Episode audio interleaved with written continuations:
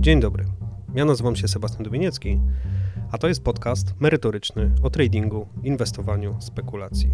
A moim dzisiejszym gościem jest Michał. Jest to człowiek, który przez wiele lat animował akcje na warszawskiej giełdzie papierów wartościowych, był pracownikiem jednego z biur maklerskich, jednego z większych. Jest to gość o potężnym doświadczeniu i mam nadzieję, że dziś w trakcie tej rozmowy przekaże nam choć trochę tego doświadczenia i będziemy mogli skorzystać z tego doświadczenia Michała w naszej codziennej pracy na rynku, a być może dowiemy się, czy praca animatora rynku jest pracą, której moglibyśmy się podjąć.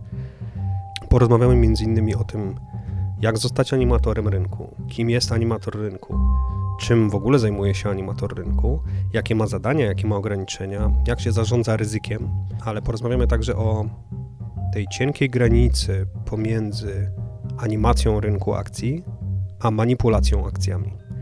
Rozmawiamy także o bardzo praktycznej stronie pracy tradera jako animatora, a mianowicie porozmawiamy o tym, jak wygląda przeciętny dzień tradera, animatora rynku akcji, jakich narzędzi używa animator, czy używa wykresu, używa taśmy, używa karnetu zleceń. Na końcu rozmowy porozmawiamy także o tym, od czego powinien zacząć swoją edukację młody trader oraz który z rynków powinniśmy wybierać jako nasz pierwszy rynek, na którym się uczymy funkcjonować jako traderzy, inwestorzy, spekulanci. Zapraszam do wysłuchania dzisiejszego odcinka, w którym dowiemy się, jak zostać animatorem rynku akcji.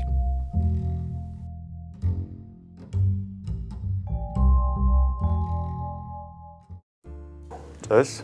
Skupimy się dzisiaj na rynku akcyjnym, głównie rodzimym naszym, ale kim jest animator? Co to jest w ogóle za robota? Najprościej mówiąc, jest to osoba, która zapewnia płynność na instrumentach. Animator zajmuje się tym, żeby uczestnik rynku miał możliwość zawarcia transakcji w ogóle. Zajmuje się on kwotowaniem instrumentów. Rolą animatora jest przede wszystkim właśnie zapewnienie tego, żebyś miał komu sprzedać, od kogo kupić na papierze. Jest wiele takich papierów wartościowych, które bez funkcji animatora w ogóle nie miałyby racji bytu. Jak chociażby certyfikaty, opcje, kontrakty akcyjne. To wszystko w ogóle zaczęło funkcjonować dzięki temu, że animatorzy wystawiają swoje oferty, dzięki czemu można było zawierać transakcje. Spółki notowane na NewConnectie w ogóle mają obowiązek, z tego co jeszcze pamiętam, posiadania animatora. Również spółki z rynku głównego, które mają bardzo małe obroty, dostają wymóg podpisania umowy z animatorem, żeby były jakiekolwiek oferty, żeby coś na tych spółkach miało możliwość wydarzenia. Czyli na NewConnectie, jeśli na przykład wchodzę sobie na spółkę... Jest tylko kupno i sprzedaż, to jest animator. Okej. A to, że nie ma na przykład żadnych transakcji, bo teraz kolejnym pytaniem będzie, jaka jest różnica między animacją a manipulacją, tak? W sensie, co może, czego nie może animator? Animator nie może zawierać transakcji sam ze sobą, czyli nawet jakbym chciał, to mnie system nie przepuści. To się chyba nazywa wash trading, tak? I to jest generalnie zabronione na giełdach chyba wszystkich, nawet już w tej chwili na krypto, ale...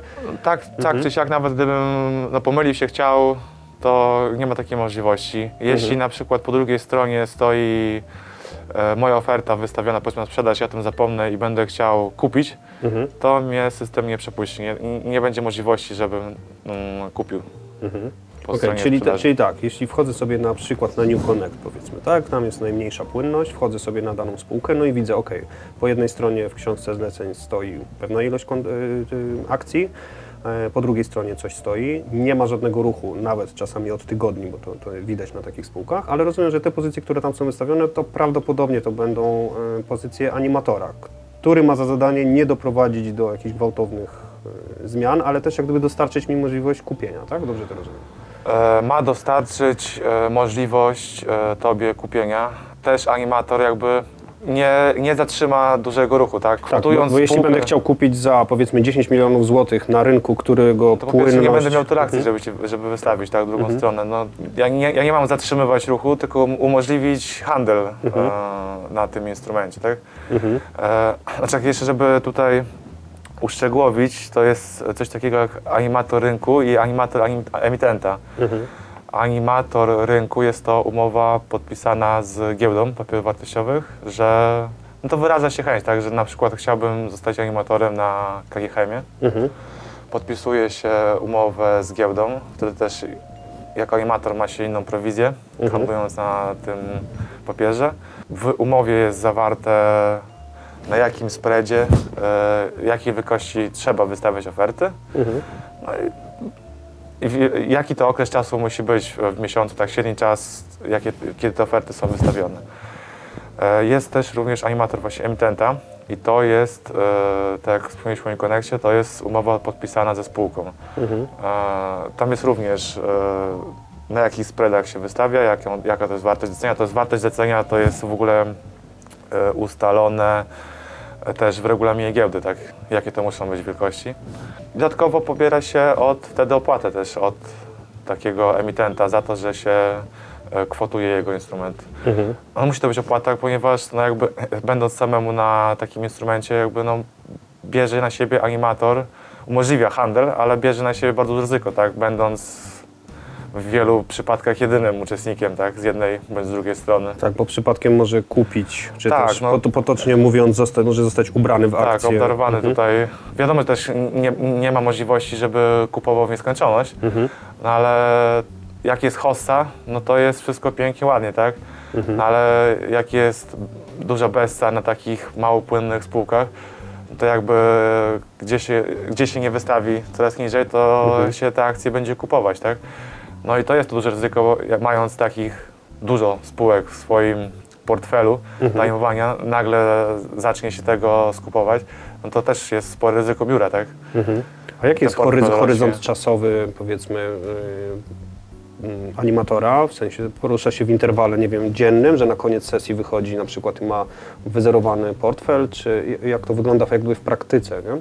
Czyli jeśli ja przychodzę rano do pracy jako animator, siadam sobie do komputera, no i mam jakiś tam walor, wystawiam sobie oferty z jednej, z drugiej strony i powiedzmy na koniec dnia, czy w połowie dnia mam już, nie wiem, na plusie powiedzmy, nie wiem, 100 czy 1000 akcji danego instrumentu i teraz czy ja na koniec dnia muszę z tego uciec, czy nie? Czy to... Jako animator emitenta staramy się utrzymać pewien portfel tych akcji, no, ponieważ no, musimy mieć fizycznie możliwość wystawienia sprzedaży też, ale to nie jest traktowane, że teraz się tego obkupię, tak, i za jakiś czas podtrzymam i za jakiś czas to sprzedam. Bardziej jak za dużo się tych akcji dostanie, to stara się z tego jakby uciec.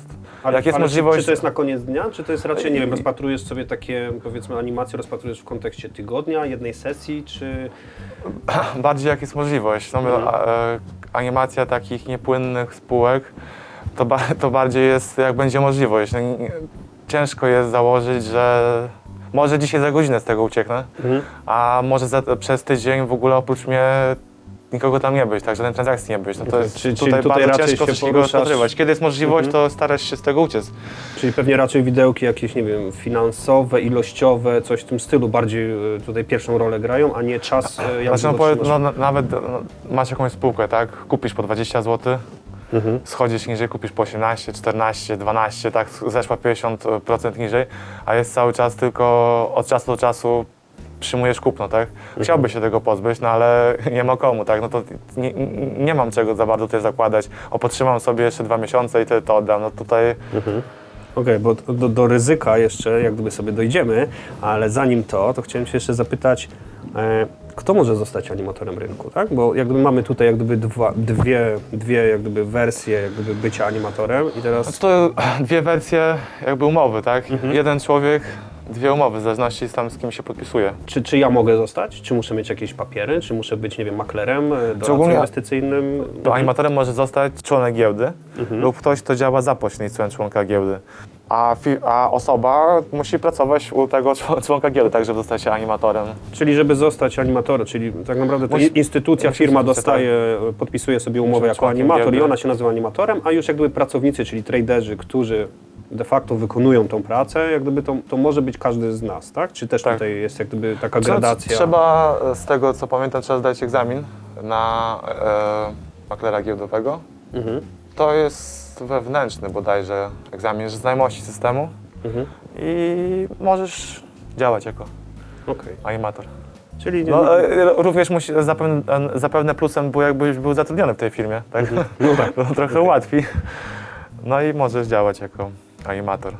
Okej, to teraz dla kogo mógłbym, gdzie mógłbym szukać takiej pracy jako animator, gdybym chciał wykonywać taki zawód? Powiem szczerze, że w gazetach to chyba raz spotkałem się z ofertą pracy, że ktoś szuka animatora.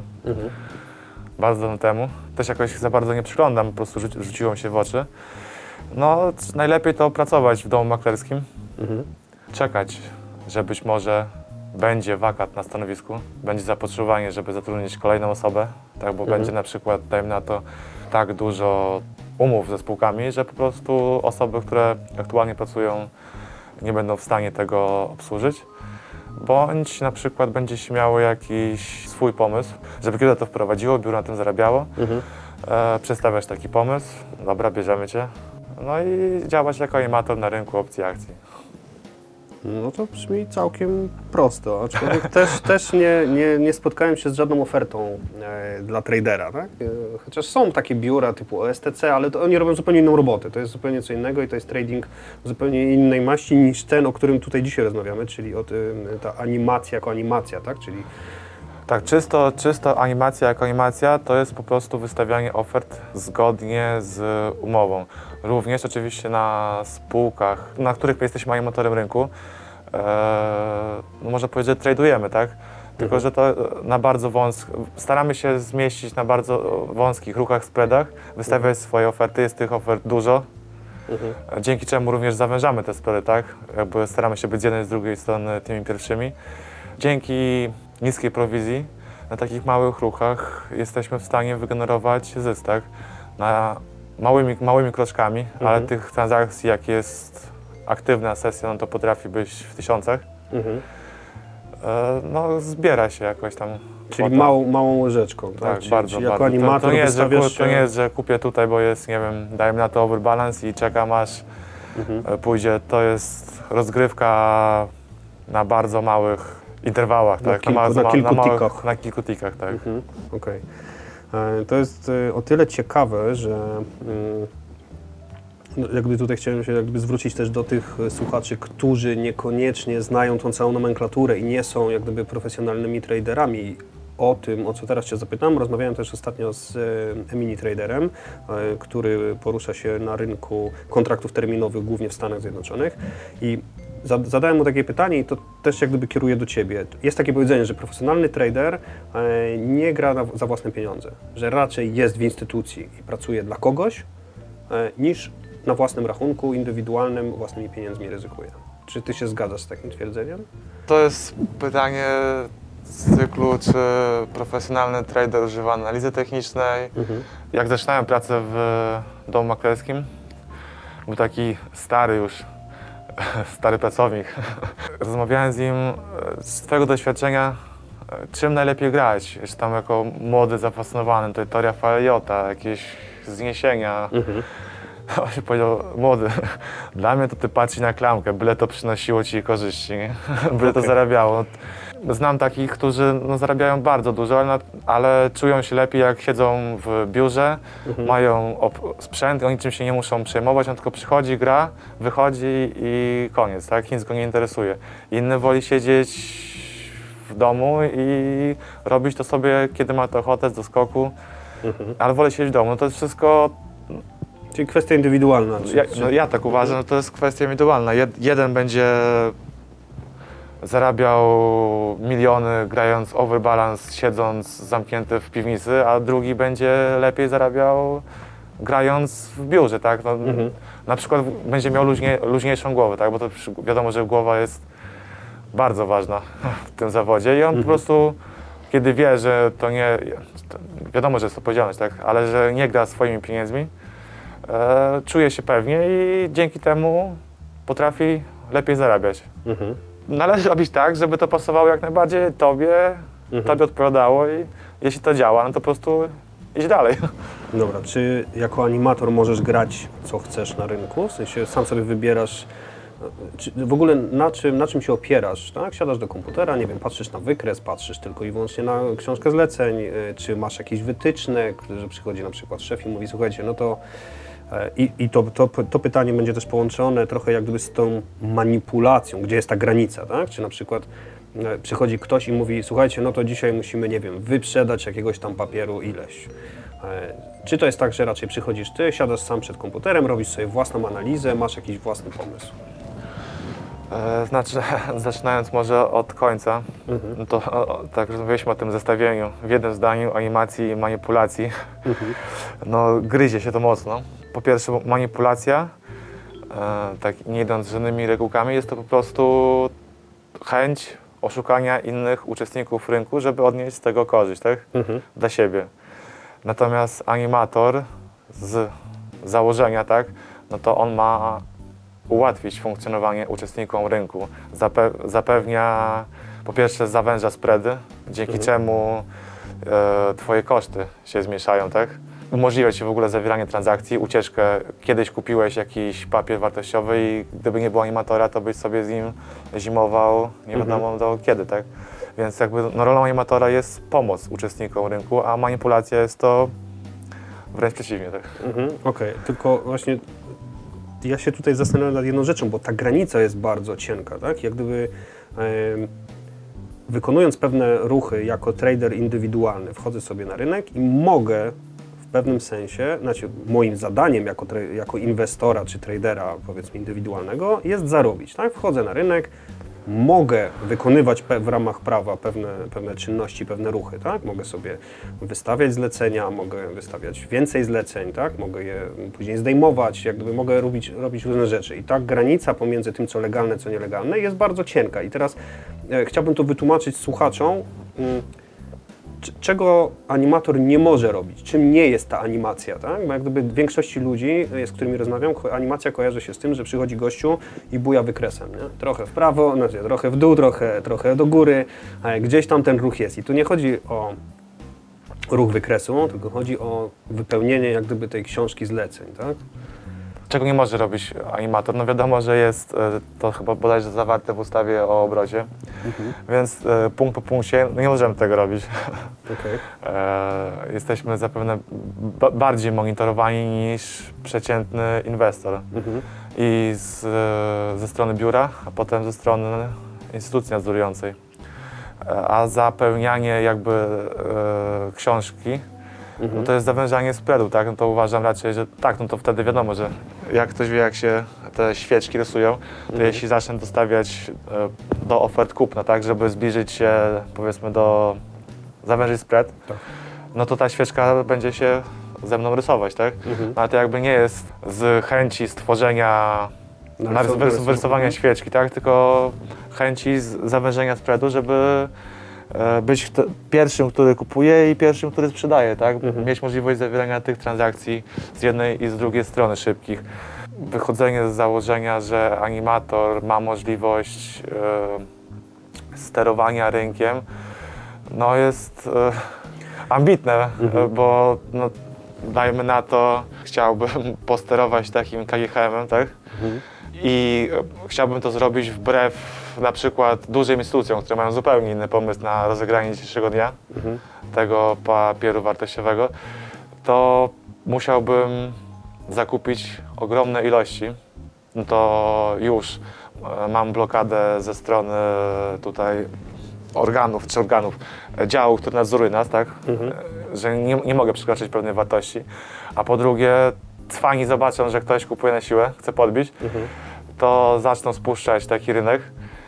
Ja do końca sesji muszę się zamknąć i oni będą trzymali potem rynek na dole, żeby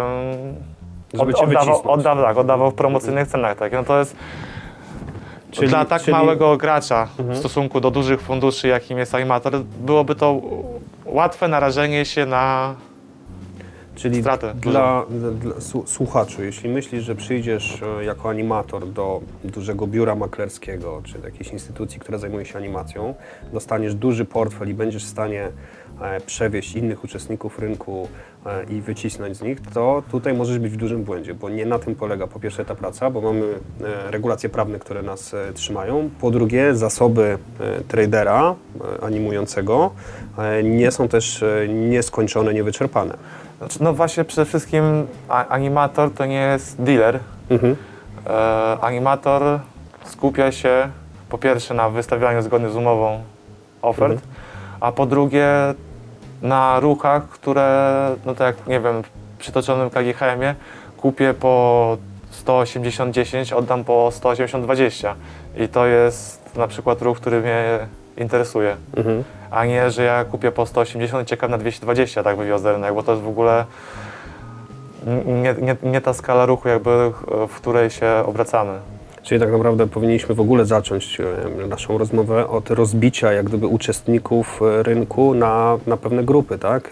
Że są dealerzy, są animatorzy, są po prostu inwestorzy indywidualni i jeszcze jest pewnie cała masa różnych osób, które uczestniczą w tej grze i mają różnego rodzaju zadania. Różnego rodzaju zadania właśnie, co innego nimi kieruje. Jeden może dostać zlecenie, na przykład jakiś dealer może dostać zlecenie, tak jak się mówi, wolumenowe, tak? Jakiś duży fundusz mówi kup KGHM-u za 50 milionów.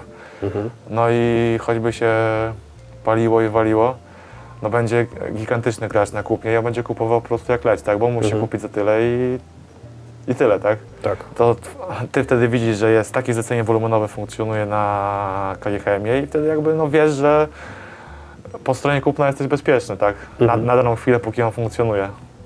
Bo teraz zależy od tego, co chcę zrobić. Jako trader indywidualny ja już mogę sobie podejmować jakieś działania i na przykład mogę dołączyć się do tego ruchu, ale ty jako animator, to nie jest twoje zadanie, prawda? Dołączać się do tego ruchu, bo czy ty jako animator musisz zarabiać na tych ruchach, czy wystarczy, że nie tracisz i dostarczasz tej płynności? Wiadomo, że jak zarabiam dodatkowo na tym, no jest to profit też dla mnie, tak? Jeśli bym tracił, tak, no to nie byłoby zbyt korzystne dla instytucji, która zatrudnia, więc w dłuższym terminie pewnie by ta praca się skończyła.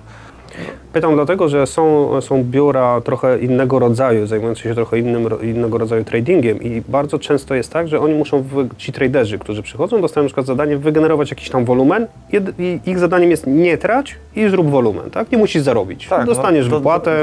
Dostajesz za dany udział na przykład w obrocie, dostajesz na koniec miesiąca też na przykład jakieś wynagrodzenie, jako biuro dostaję, tak? Tak. I to się jakoś tam wszystko sumuje, ale wiadomo, że jak tutaj dostanę za obrót, tutaj dostanę za umowę, ale na tych swoich ruchach stracę więcej, no to też jest raczej niekorzystne. Tak? Niekorzystne. Wiadomo, żeby jak nie tracę, jest ok, jak zarabiam, jest bardzo dobrze. Okej.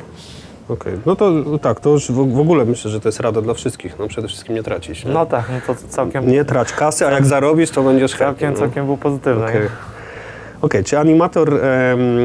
rynku, czy trader, który zajmuje się animacją rynku, czy korzysta z analiz analityków w domu maklerskim, czy z jakichś komunikatów ogólnych biura? Jak wygląda taka praca? Czy opierasz się na czymkolwiek, co płynie z wewnątrz firmy, czy po prostu siadasz i realizujesz swoją strategię, swoją koncepcję? Nasza gra bazuje na bardzo małych ruchach, bardzo małych interwałach. I taka analiza, na przykład wewnątrzbiurowa, czy w ogóle jakiekolwiek analizy, nie łączą się z naszym horyzontem inwestycyjnym. Tak? Co z tego, że ktoś wyliczy, czy z analizy fundamentalnej, czy narysuje jakieś kreski i powie, że no, KGH powinien kosztować 500 zł. Jak teraz jest, nie wiem, no 150 i mnie interesuje, co będzie za 2 minuty, tak? No to, on może za 2 godziny spaść o 2% i dla mnie to już jest gigantyczny ruch, tak? Czyli w moim pytaniu po raz kolejny skierowałem się w stronę bardziej spekulacji niż wykonywania roboty animacyjnej. Też, ale to też takie niejednosesyjne, tak? Nie intraday, bo taka analiza długoterminowa co z tego, że to może urosnąć 100%, jak na dzisiejszej sesji może być minus 5, tak? A ta interesuje Cię w danej chwili ta sesja, tak? Okej. Grając intraday. Słuchaj, jak wygląda taki klasyczny dzień pracy animatora? No trzeba przyjechać do biura, wypić kawę. Co może już być czasem problemem. Tak, wypić kawę. Czytamy przed rozpoczęciem pracy komunikaty ze spółek. Czy jakieś coś na jakiej spółce się wydarzyło, jakieś raporty. Ze względu na to też, że da to jakiś obraz odnośnie na przykład co będzie dzisiaj się działo, w jaki kierunek będzie podążało, ale również nakierowuje, gdzie może się dużo dziać, tak? No to wiadomo, że wtedy jakby większą uwagę się skupia na papierze wartościowym, na którym będzie się dużo działo, tak? Bo im większa zmienność, tym nas jest tam więcej. Więcej jest do zrobienia, tak, jest no, żeby wypełnić luki wszystkie. Tak? Chodzi góra-dół, jest bardzo zmienność, no to jakby jest więcej roboty, więcej się dzieje, no i też więcej można zrobić, tak? No to komunikaty, no, jak się zamknęły giełdy w Stanach, tak? W Azji. Czyli te fundamenty mają znaczenie, nawet na tak niskich interwałach, mają znaczenie, że wiesz, w którą stronę rynek może podążać, tak? Że jeśli wiesz, że dziś, nie wiem, spółka ogłasza wyniki finansowe za kwartał, powiedzmy, to wiesz, że po pierwsze będzie się działo, tak? A jak już znasz te wyniki, no to wiesz, że są dobre albo są złe i mniej więcej wiesz, czego się spodziewać pozostałych. No tak, no, przyjdziesz sobie, usiądziesz, zaczniesz grać na KGHM, wystawiasz kupna, łup, dostałem, coraz niżej, co się dzieje, nie? A ty nie przeczytałeś, że, nie wiem, złożyli wniosek o bankructwo, dajmy na to, o upadłość. Chodzi o to, że no, coś się będzie działo, ty nie wiesz, co się dzieje, dlaczego, a ty dalej próbujesz grać, jakby nic nie było, tak? Co trochę mi to mi trochę przypomina grę na CFD. Większość traderów takich indywidualnych, którzy wpadają na CFD, nie wiedzą co grają, nie widzą tylko jakieś rysujące się kreski i jeszcze schodzą bardzo nisko na interwałach typu minutówki. Wiesz, to może być jakaś informacja, która nie wpłynie tak w żadnym stopniu, ale na przykład już wiesz, żeby uważać ze zleceniami z danej strony na przykład, nie? Żeby może uważać z kupnem, z sprzedażą, no żeby, że może coś w tę stronę się nie musi, ale może, tak, no to trzeba mieć to na uwadze. No i dodatkowo też patrzy się na to, co widzi cały rynek, na przykład, że gdzieś się zbliżamy do jakiegoś punktu wsparcia, oporu, to nie jest koniecznie, że tam, okej, tu się odbijemy, czy tam przebijemy, czy patrzymy na punkty, do których może zmierzać rynek, który widzi rynek, i w których będzie na przykład rozgrywała się jakaś rozrywka. No, część będzie chciała to przebić, część będzie chciała to utrzymać, czyli będzie coś w danych punktach się działo, tak? Też no, warto mieć na uwadze takie miejsca. Nie, tu właśnie nie mówię też, że kierunkowo, że coś się wydarzy w daną stronę, tylko że w ogóle coś się będzie działo. Coś tam, się że będzie jest możliwość, że będą na przykład, rynek będzie dążył, żeby dojść do tego punktu i na przykład będzie starał się przebić, ale może się okazać, że nie uda się, tak? Bo będzie ktoś mocniejszy i będzie tych punktów bronił. W każdym razie, że też patrzymy na takie rzeczy, że może coś tam się wydarzyć. Tak? Czy jako animator możesz pracować zdalnie, czy musisz pracować w biurze? Jak to wygląda? Pytam też w kontekście ewentualnie... No, koronawirus pokazał, że tak. Że można. Tak. Ale wcześniej było to raczej trudne. Pytam dlatego, że wiesz, no, ludzie mieszkają czasem w miejscowościach małych, w których nie ma w ogóle możliwości, często nawet banku nie ma, nie mówiąc już o domu maklerskim, tak? No ale tak jakby, no zaczynając pracę w biurze maklerskim też musisz do niego przyjeżdżać, tak? Jakby no tak. To już... Czyli jeśli już ktoś chce się szykować na zawód animatora, no to powinien raczej stawić się, czy też mieć na uwadze to, że no raczej zdalnie będzie ciężko. Zacząć w ogóle karierę w biurze maklerskim, tak? No przecież nie jest możliwe, żeby ktoś przyszedł z ulicy, praktycznie w ogóle nie pracował w domu maklerskim, dzień dobry, chciałbym zostać animatorem. A jeszcze powiedział, ale ja jestem z miejscowości pod Warszawą i nie mam jak dojeżdżać, to jeszcze dajcie mi do domu sprzęt. No nie, to mu trzeba zacząć pracować w biurze maklerskim, nabyć jakieś doświadczenie, ogólnie też rynkowe, tak? No i dopiero wtedy ubiegać się dalej. Co innego doświadczeni animatorzy z jakąś historią, z jakimś CV, to jest zupełnie inna sprawa. Biura na biuro, tak, no to już jest co innego, nie? Tak. ale ci, którzy mogą zmienić biuro na biuro, to doskonale się orientują w tym temacie i nie do nich jak gdyby kierujemy też te wszystkie nasze słowa, tylko raczej właśnie do tych, którzy gdzieś tam no, mają gdzieś na horyzoncie swojego jak gdyby rozwoju zawodowego być może zostać animatorem rynku. Okej, słuchaj, chciałbym trochę pogadać o zarządzaniu ryzykiem. Pracując dla instytucji, no zapewne są jakieś ramy, tak? Zresztą też wspomniałeś kilka razy o tym, że no, animator nie może w nieskończoność skupować bądź wyprzedawać jakiś walor. Nie może też pewnie zaliczyć jakiejś większej straty, prawda? Jak wygląda zarządzanie ryzykiem tak ogólnie w tej pracy? Jest oddzielny dział, który zajmuje się kontrolą ryzyka i masz odgórnie narzucone limity, które się potem zmieniają wraz z Twoim rozwojem, doświadczeniem. No ale na przykład, dajmy na to, masz odgórnie narzucone, że Twoja strata w ciągu dnia nie może przekroczyć tyle i tyle. Jak przekroczy, to kończysz. Nie możesz w danym pojedynczym papierze wartościowym mieć w danej chwili większego niż takie zaangażowanie. Nie możesz złożyć na przykład pojedynczego zlecenia większego niż, nie wiem, no, dajmy na to, jednorazowo kupię 500 sztuk KGHM-u, tak? Ale też nie mogę mieć więcej niż w danej chwili 5000 tego KGHM-u, dajmy na to. To są to odgórnie narzucone ustalenia. I których też system pilnuje, że po prostu no, nie da się. Czyli automaty też, nie tylko ludzie, nie tylko wytyczne na zebraniu, gdzie dostajesz. Żeby nie było tak, że no, w cudzysłowie dostajesz piany, kręcisz się w walkę i już zapomnisz o Bożym świecie i robisz minus dla całego działu, czy całego biura. Popłonie cię po prostu rynek i przestajesz myśleć o wszystkim. Musi być odgórnie ciach, koniec. A co się dzieje, jak się pojawia strata? No bo straty się pojawiają, to jest jakby nieodłączna część tego zawodu. Czasem są sesje, gdzie po prostu jesteś na minusie. No i oczywiście wiemy, że one są ustalone wielkościowo, że nie możesz przekroczyć pewnych wartości, no ale może się zdarzyć, że no masz, nie wiem, cienki tydzień, cienki miesiąc, nie? Jak się wtedy to załatwia w takich biurach? Jakbyś rozwinął pytanie, to znaczy, jak się to załatwia? Słuchajcie, nie wiem, no przychodzi powiedzmy, nie wiem, menadżer, szef i mówi, słuchaj, zrób sobie wolne, czy słuchaj, masz jeszcze, zostało ci tam, nie wiem, jeszcze 1% straty i jesteś out w ogóle, czy jak się zarządza właśnie tym trudnym okresem w życiu tradera, no?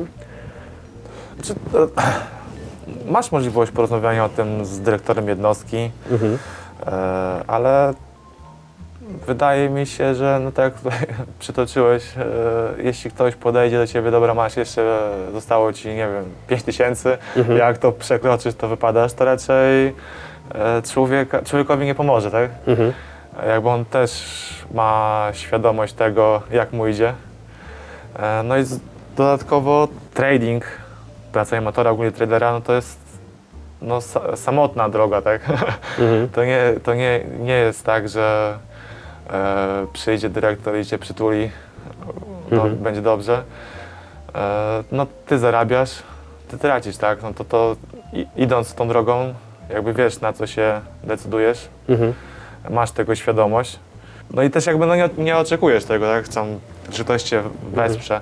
Wiadomo, że długi okres ciągłych strat no, może skutkować tym, że będziesz miał rozmowę na przykład, no, że trzeba się zastanowić, czym to jest spowodowane, czy nie trzeba czegoś zmienić w twoim tradingu, tak, jeśli chodzi bardziej technicznie, tak, no ale to na tej zasadzie, no, to też nie ma czegoś takiego, jak, że ktoś cię musi wesprzeć, ale też nie tak, że ktoś będzie cię dołował, czy no, wywierał na tobie jakąś presję, żeby ci jeszcze tam utrudnić życie, tak? Jasne, no wiadomo, że psychologia tradera to jest zagadnienie w ogóle na osobną rozmowę i to jest dość głębokie. Znamy to oczywiście z amerykańskich filmów, gdzie mamy prywatne jakieś, powiedzmy, fundusze, gdzie są traderzy i tam są psychologowie, tak? Jak gdyby masz coaching, szkolenia i tak dalej.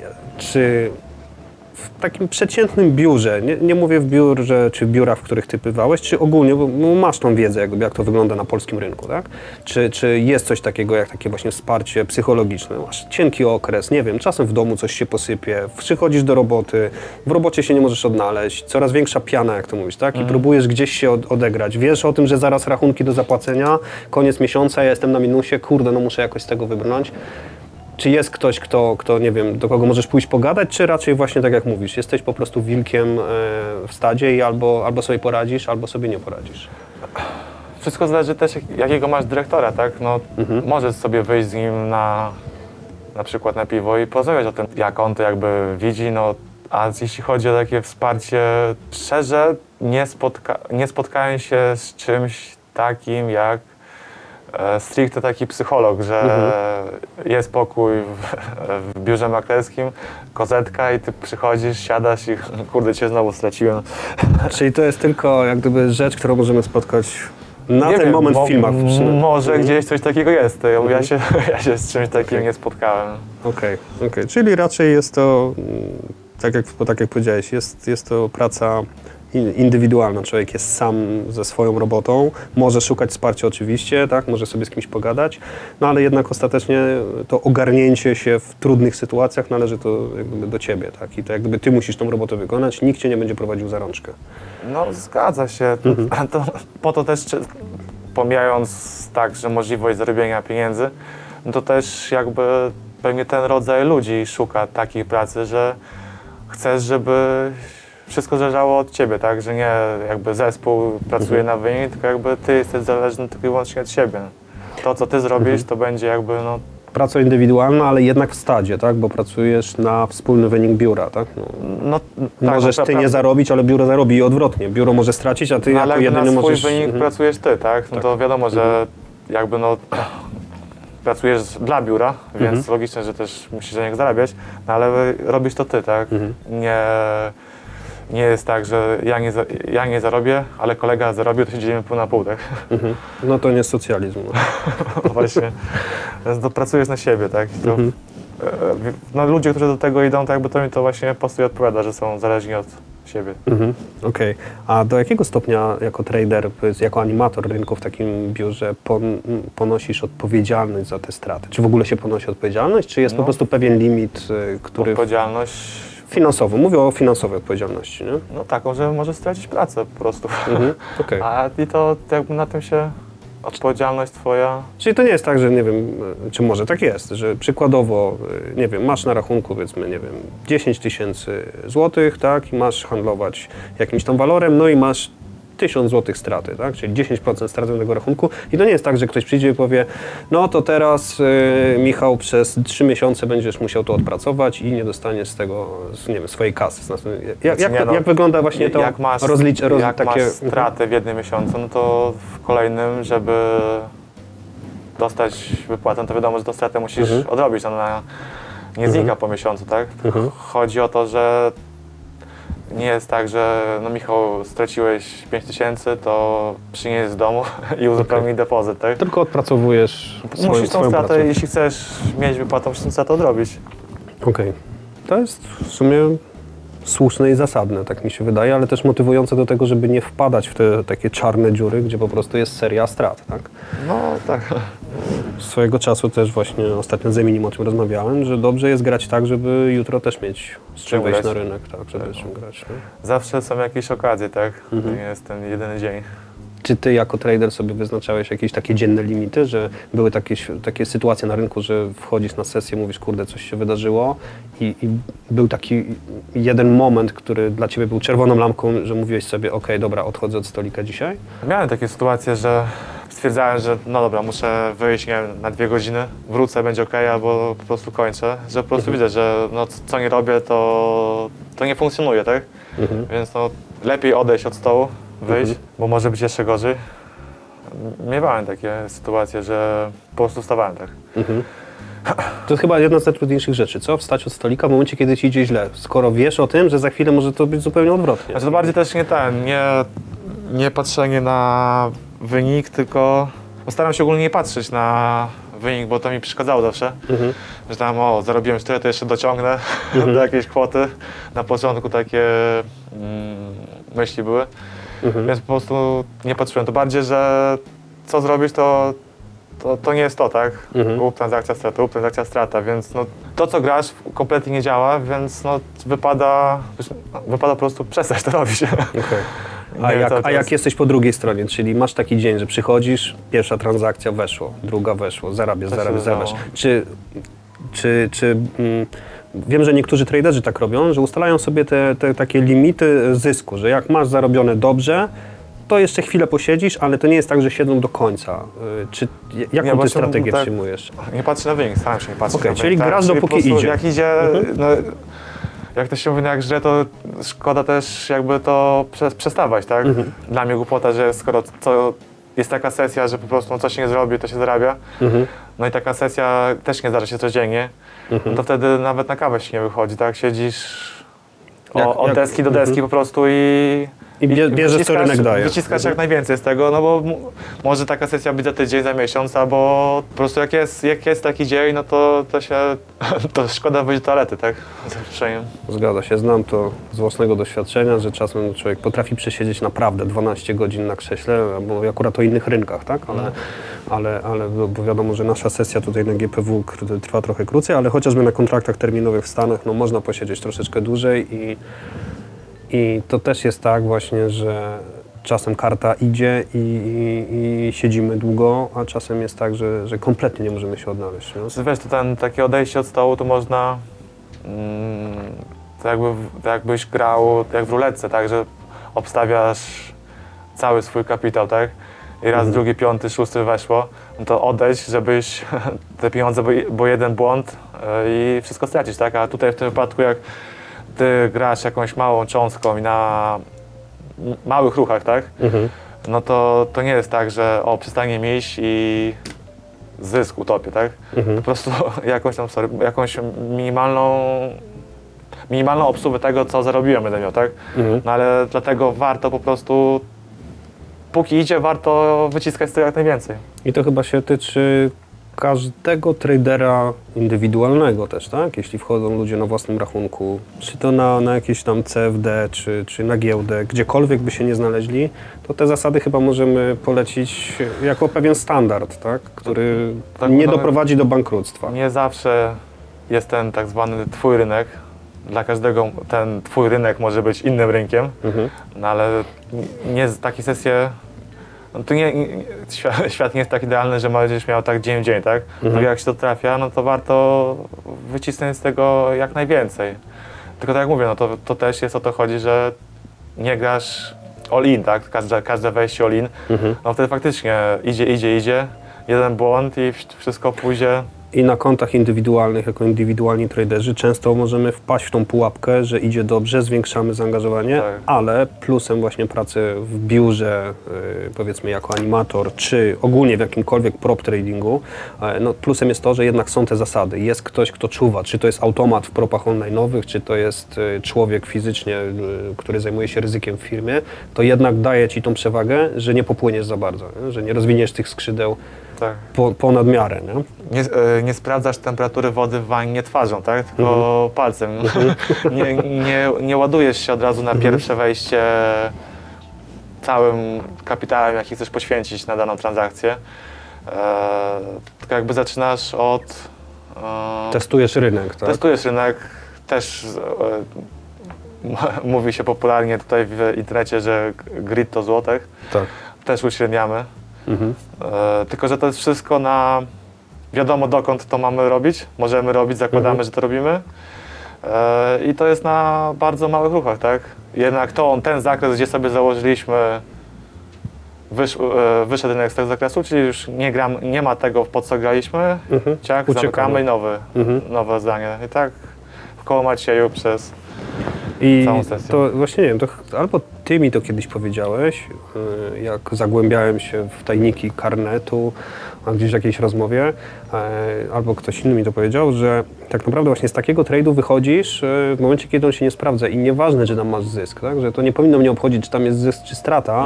Wiem, że to może brzmieć trochę dziwnie teraz, ale w sumie to powiedzenie mi się bardzo jakby później przydało, tak? Że jakby nieważne, czy setup się udał, czy dobrze rozegrałem setup, czy nie.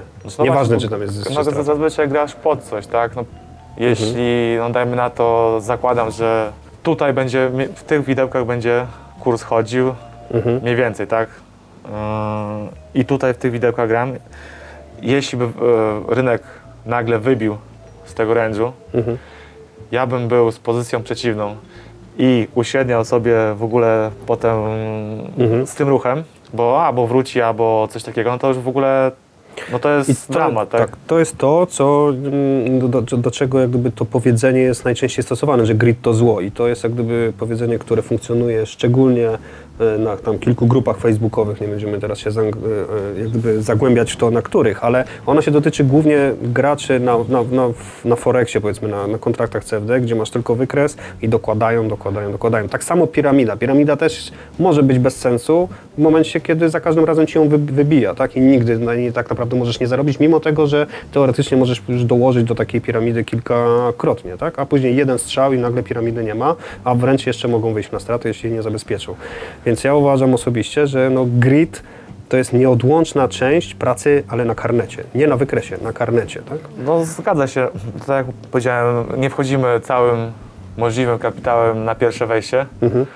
Jeśli ta, dajmy na to, pierwsza wejściowa część, początkowa już funkcjonuje, czyli tam cały czas są realizowane kupna i sprzedaże na tych pierwszych wejściu, tak. No to się przy tym trzyma. Potem jak się to rozszerza, to jakby też się trochę zwiększa zaangażowanie. No to różne są podejścia, to wszystko zależy od rynku, jak jest. No ale to, o czym mówimy, to głównie chyba chodzi o to, że pomyliłem się, nie akceptuję tego i uśredniając myślę, że uratuję pozycję, tak? Że to wróci, jeszcze wyjdę, zarobię, może na tym nawet, a chociaż wyjdę na zero. Na takie ratowanie pozycji raz, drugi, trzeci się uda, a jak raz się nie uda, no to będzie po depozycie. Tak, kończy się albo dzienną stratą w najlepszym przypadku. W najlepszym przypadku, jeśli mamy założenie, że gramy intraday i nie łamiemy tego i faktycznie koniec dnia i zamykamy, tak? Bo może być tak, dobra, to jutro cofną. No i gramy, aż nam rynek nas nie zamknie, tak? Słuchaj, co byś poradził świeżej osobie, która wchodzi na rynek akcyjny? Jakie wskazówki mógłbyś dać osobie, która zaczyna tą drogę? Czy na rynek akcyjny, czy na rynek? Wiesz co, myślę, że możemy tutaj powiedzieć chyba w ogóle o rynku, nie? Bo jak gdyby, który to jest rynek, to chyba nie ma. Bo jeśli chodzi o akcję, to przede wszystkim czytać o spółkach, co tam się dzieje, analizować i inwestować w dłuższym terminie w projekty, które mają sens, tak? Że się rozwiną, a nie grać tutaj z wykresu. No to tak dla kogoś młodego, kto wchodzi na rynek akcji, tak bym powiedział. Jest to na pewno bardziej bezpieczne. A jeśli ogólnie chodzi o inwestowanie, to myślę, że no takim, no na pewno graj swoje, tak? Jestem daleki od tego, żeby, tak na początku mówiliśmy, żeby ułożyć w jakiś schemat, tak? Graj w biurze, nie graj analizy technicznej, nie wiem, czy jakieś inne. Musisz znaleźć to swoje miejsce, który, nie wiem, ten swój trade, w którym zarabiasz, tak? I czujesz się w tym dobrze, czujesz się w tym pewnie i wtedy twoja głowa najlepiej funkcjonuje i to jest dla mnie to najważniejsze, tak? Nie słuchać innych, bo dla jednego może być to nawet gridowanie na małym range'u, umie to robić, czuje się z tym pewnie i będzie to ok, a twoja psychika nie będzie tego wytrzymywała na przykład i będziesz po prostu w najgorszych momentach z jednej i z drugiej strony uciekał, tak? I dwie osoby grając to samo będą miały kompletnie różne wyniki, więc ty musisz grać to, co tobie i twojej psychice pasuje. Tak, bo są ludzie o różnym przysposobieniu takim osobistym i są tacy młodzi fighterzy, którzy wchodzą na rynek i tak, no chcą na tikach po prostu się tam walczyć, wojować o każdy tik, a są tacy, którzy no nie wytrzymają takiej presji. Każdy ma inne podejście.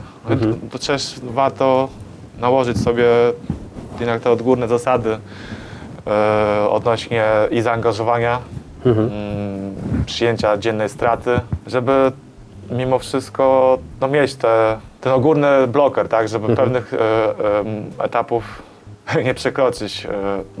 Jest takie powiedzenie, bodajże sezon rezerwowych, co siedzą w szatni i pytanie jest, czego się najbardziej boisz.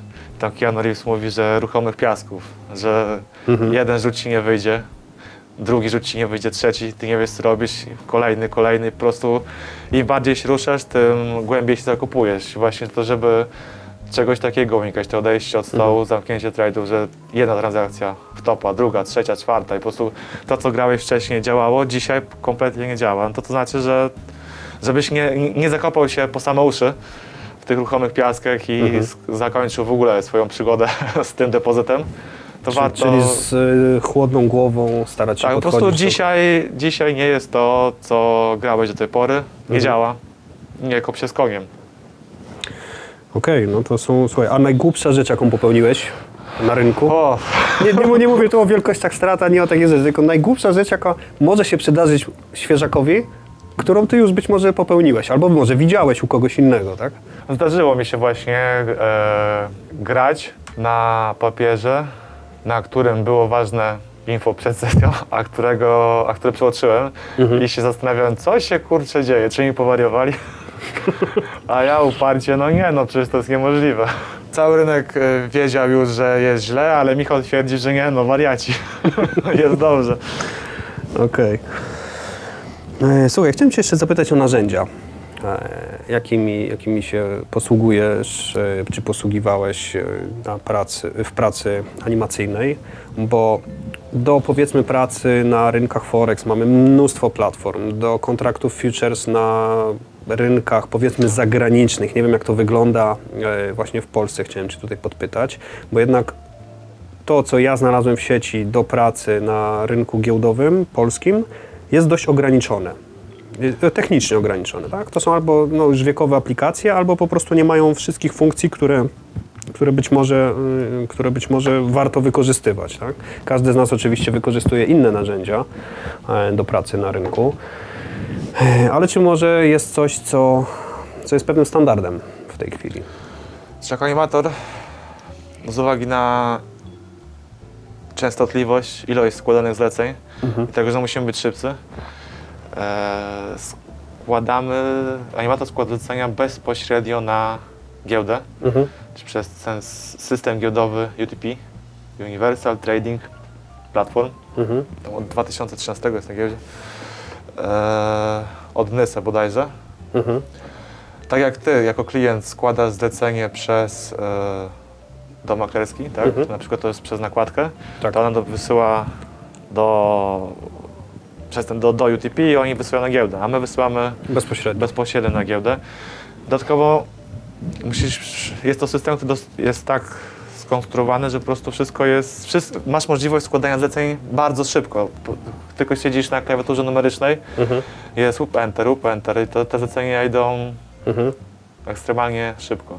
A masz też każdą możliwą informację, jaką potrzebujesz, masz możliwość jakby sobie tutaj wyświetlić na monitorze. No chociaż głównie tak grając to mamy poustawiane karnety spółek, kontraktów, na których aktualnie się gra, tak, i obserwuje co się dzieje i to zapełnia większą powierzchnię monitora. Czy korzystasz z taśmy jako taśmy?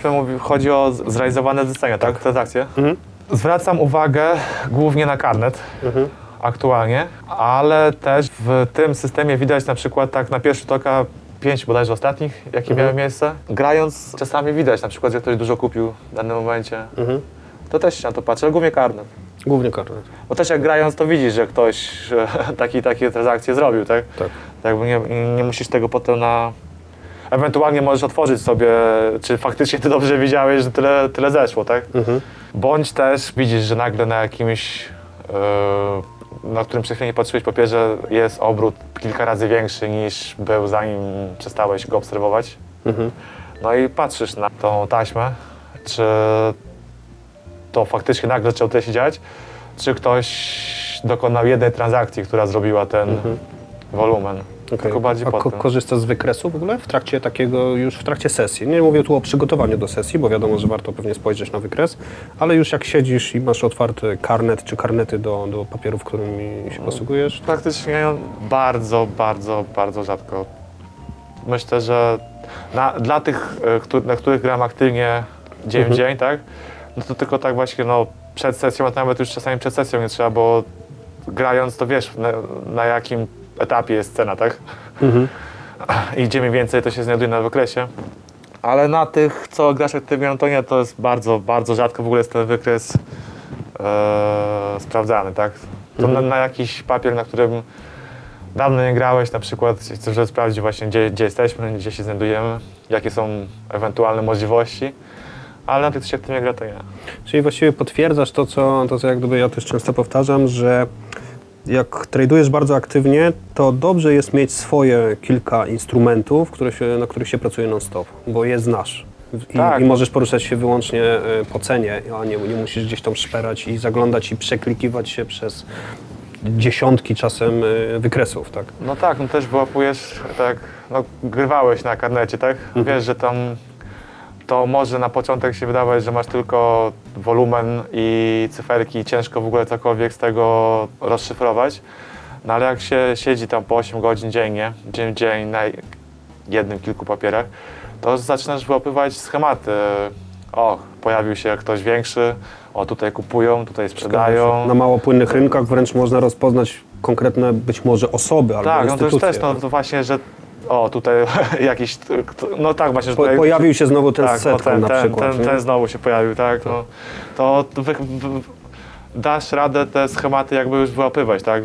Wydaje mi się, że no, wtedy się gra też łatwiej niż patrząc na sam wykres, gdzie jesteś powiedzmy po środku niczego i to jest obstawianie, czy pójdzie góra, czy dół, tak? To, zgadzam się w 100%. To same prawdopodobieństwo. Pamiętam właśnie też swoje początki gdzieś na karnecie. Na początku było to dość trudne do ogarnięcia, tak? Bo masz po prostu dość dynamiczny arkusz, który się zmienia i zmieniają się właściwie tylko wartości i ciężko się w tym odnaleźć, ale rzeczywiście po iluś tam tygodniach i godzinach przesiedzianych, no tak, i karnet dostarcza wszystkich właściwie informacji. No, w połączeniu z taśmą, a tak jak ja mam na kontraktach terminowych, to używam narzędzia, które mi pokazuje już na samym karnecie, mi pokazuje ostatnią transakcję, wręcz market profile na konkretnym tiku i tak naprawdę wykres okazuje się zbędny, chyba że jest to footprint, ale... Może on ci też potwierdzać, przecież też to, co się dzieje wielokrotnie, było tak na przykład, że ale tutaj ktoś kupuje, po prostu każdą ilość w danym...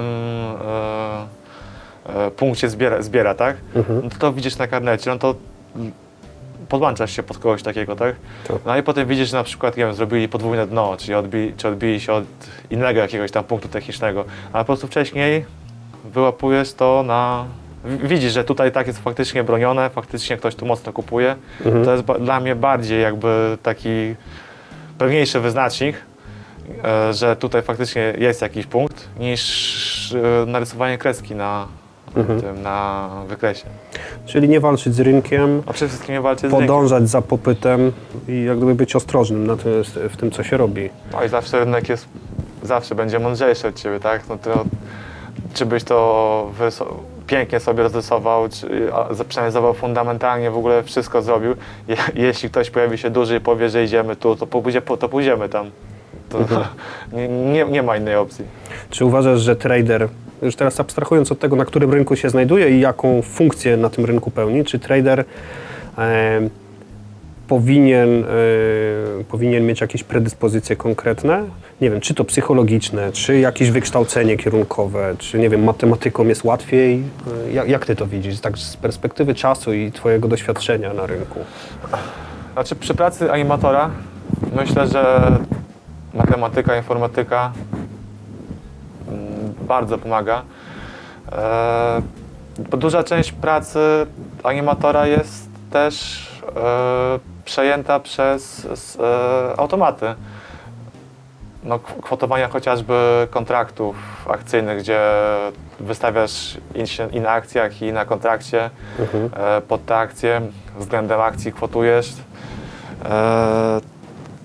Spisujesz jakby swoje pomysły na automat, który pomaga, wspiera. Tak, który ci też obsługuje to, tak? No to jest to bardzo pomocne no, w tego typu pracy. Jeśli chodzi o stricte takiego tradera, jak tutaj rozmawiamy już o innych rynkach, no to myślę, że tutaj wykształcenie chyba nie odgrywa aż takiej roli, jak odpowiednie podejście, konsekwencja w tym, co się robi.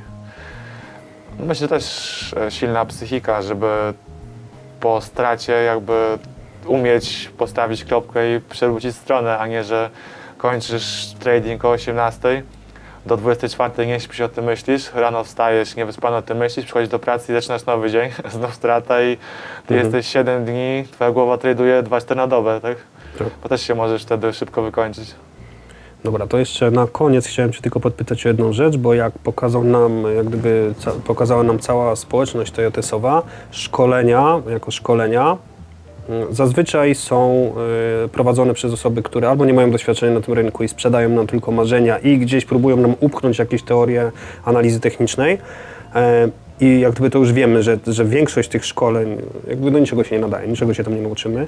Gdzie jako świeża osoba, która chce zacząć przygodę z rynkiem, mam szukać informacji? Gdzie mam się uczyć? Od kogo? Gdzie szukać w ogóle tych podstaw, tak? Podstaw, ale nie tylko podstaw, bo później będąc już jak gdyby po tych podstawach, wiedząc co to jest karnet, jak wygląda wykres i potrafiąc złożyć zlecenie, no gdzieś muszę dalej się rozwijać.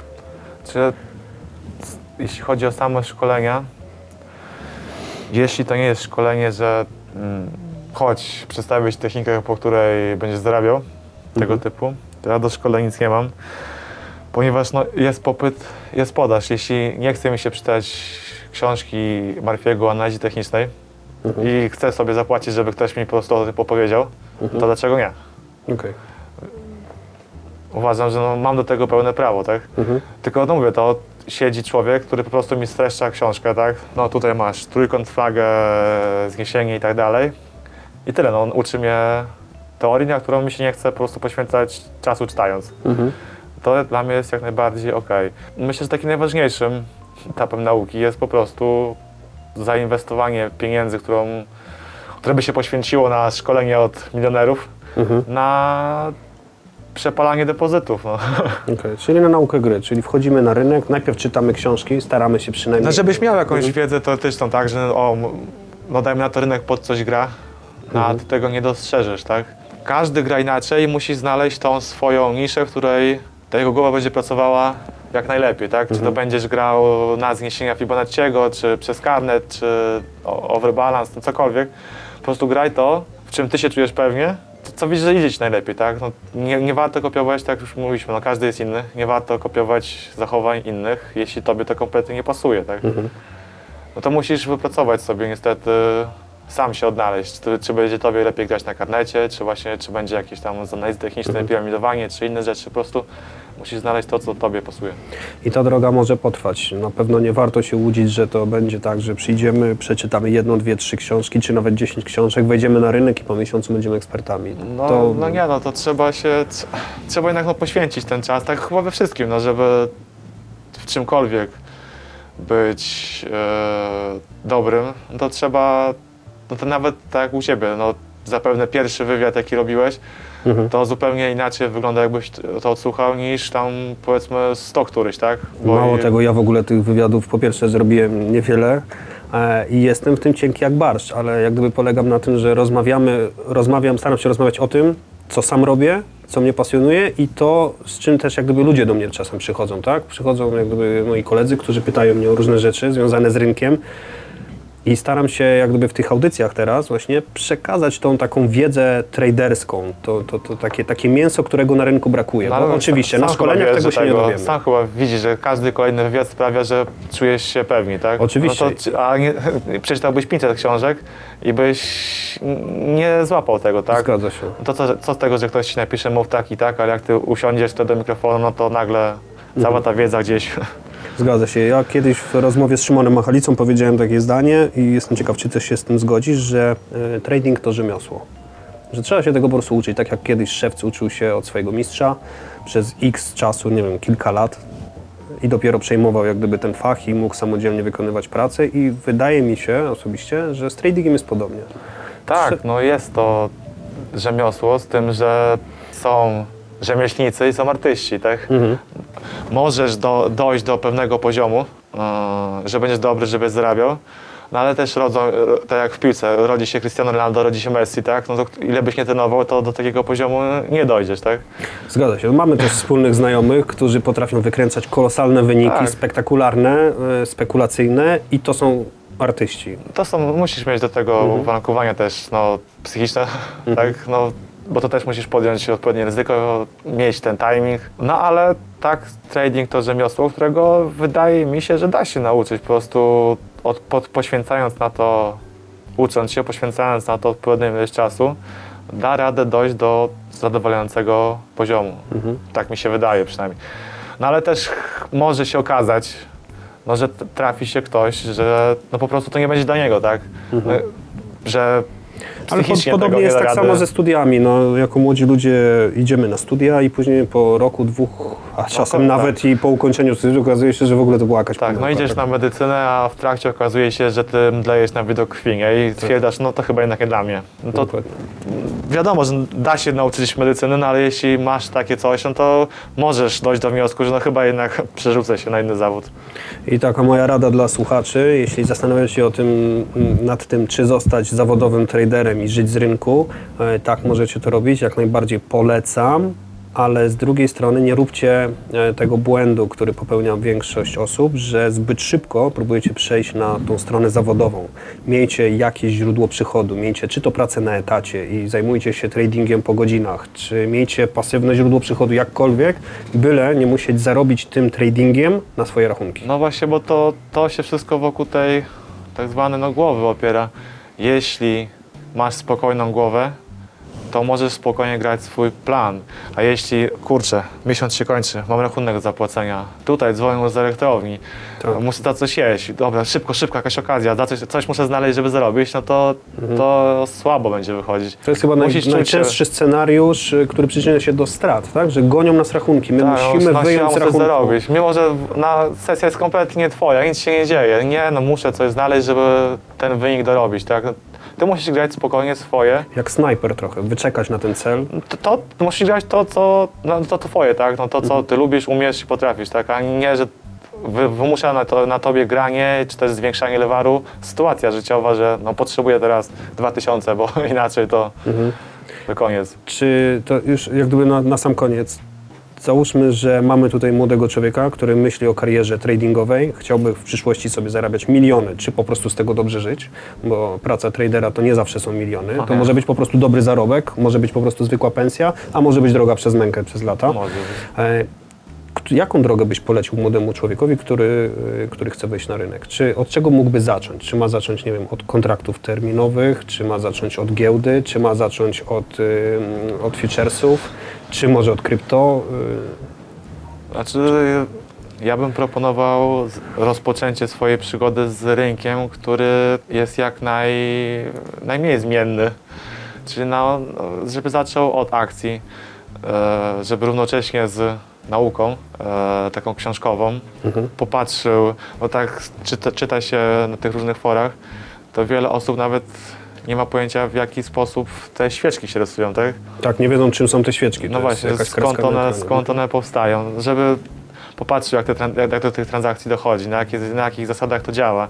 No, dodatkowo inwestując w akcje, ucząc się na nich, no, ryzykuje się dużo mniej utraty swojego kapitału niż inwestując na rynkach lewarowanych na samym starcie, tak? No to też może strasznie popsuć głowę, zniechęcić, jeśli rozpoczynasz od DAX-a jeszcze na jakimś tam, że lewar jest 500 i 2 dni po koncie. Mamy najprostszy dostęp do takich rynków. Właśnie ostatnio też o tym rozmawiałem i zarówno z Jakubem Mościńskim i z Emilim, że to jest rynek, na który najłatwiej nam wejść, bo bariera wejścia jest bardzo niska, bo można płacić $20–30, ale z kolei może być najbardziej krzywdzącym rynkiem i niekoniecznie musimy się tam czegoś nauczyć. No po pierwsze, ciężko, żebyś wypracował sobie jakieś schematy, jak jeden tik, tak, i powiedzmy cię nie ma.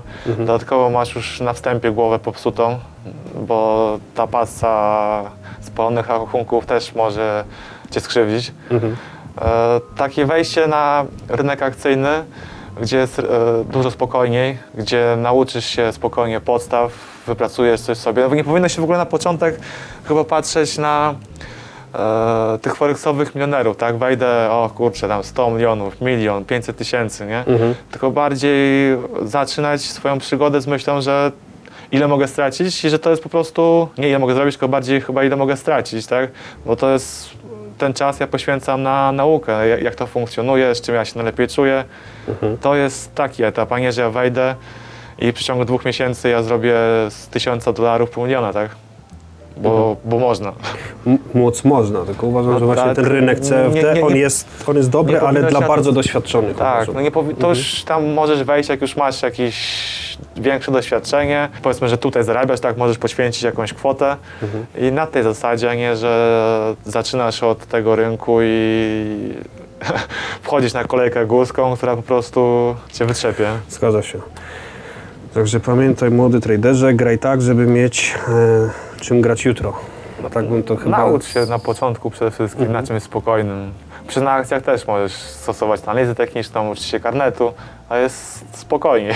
Spokojnie i tak. Nie mówię o jakim tam NewConnectie, tylko no, taki, nie wiem, no, graj na KGHM-ie, na przykład jeśli grasz na polskiej giełdzie, jakiś Allegro, CD Projekt, czyli płynne spółki. Na płynnych spółkach ucz się tego wszystkiego, jak to funkcjonuje, jak zawiera się transakcje, jak to wygląda. Chociaż ja osobiście bardzo lubię mało płynne rynki, w sensie spokojne, bo to jakieś właśnie slow motion jest. I mam czas na przemyślenie, widzę, że ktoś się wstawił w karnet, a nie, że coś mrugnęło i ja nie jestem pewien, czy tam było 100, czy tam było 1000, bo po prostu coś mrugnęło. Tak? Wybierzesz sobie zapewne z tych spółek, które oferuje nasza giełda, jakieś dla siebie, no ale to będziesz mógł to zrobić na spokojnie, tak mówisz, no, o, to dla ciebie taka pasuje, ale dlatego, że zobaczyłeś, jak wchodzi taka szybsza, jak wchodzi taka wolniejsza i miałeś okazję to sprawdzić i zobaczyłeś, że na tym wolisz grać, tak? No ale to trzeba sprawdzić, tak? Ja na przykład S&P, kontrakty terminowe na S&P lubię przed sesją, a nie w trakcie sesji amerykańskiej, czyli na premarkecie dużo lepiej mi się funkcjonuje, ten rynek jest nadal szybki, nadal bardzo płynny, wręcz w porównaniu powiedzmy do nawet naszego GPW, to do większości internetów on i tak jest dużo szybszy ten rynek niż nasze instrumenty, a jednocześnie jak się otwiera ta giełda, to trochę jakby, wiesz, wpadam pod wodę, nie? To jest takie uczucie, wpadasz pod wodę i nie wiesz przez chwilę, gdzie jesteś, nie? Nie wiesz, w którą stronę ten rynek podąża, bo on podąża nagle nie 5 tików w jedną, 5 w drugą w przeciągu tam powiedzmy kilku minut, tylko dzieje się to dużo szybciej, dużo głębiej, nie? No tak, część ludzi na przykład na GPW woli grać jak gracze europejscy są, a część dopiero jak Ameryka zaczyna się budzić i wchodzić. Musisz sobie wyrobić, wypracować, zobaczyć, co tobie pasuje. Tak. Znam też ludzi, którzy grają tylko i wyłącznie na danych. Wchodzą, tak, tylko wyłącznie wtedy, kiedy są dane na te 5 minut na rynek wchodzą i... Jeśli to wychodzi, zarabia, no to czemu to psuć, zmieniać, bo ktoś ci mówi, że nie wiem, że to nie działa. Okej, no ale mi działa i dziękuję, do widzenia. Czyli co, gramy swoje, siedzimy tak długo na rynku, aż zobaczymy ten swój rynek, tak? Tak, czyli musimy coś ci działa, z czym się czujesz, pewnie. Każdy tego Matrixa musi zobaczyć po swojemu. Dokładnie. Bardzo ci dziękuję, Michał, za rozmowę. Mam nadzieję, że jeszcze będziemy mieli okazję porozmawiać, bo ani nie wyczerpaliśmy wszystkich tematów z kartki. Jest ich jak gdyby tak dużo, tych wątków i w każdy z nich możemy wchodzić dość głęboko, ale myślę, że spokojnie sobie jeszcze być może tam wrócimy w najbliższej przyszłości do jakiejś rozmowy. Bardzo ci dziękuję za rozmowę i do usłyszenia. Dziękuję, do usłyszenia.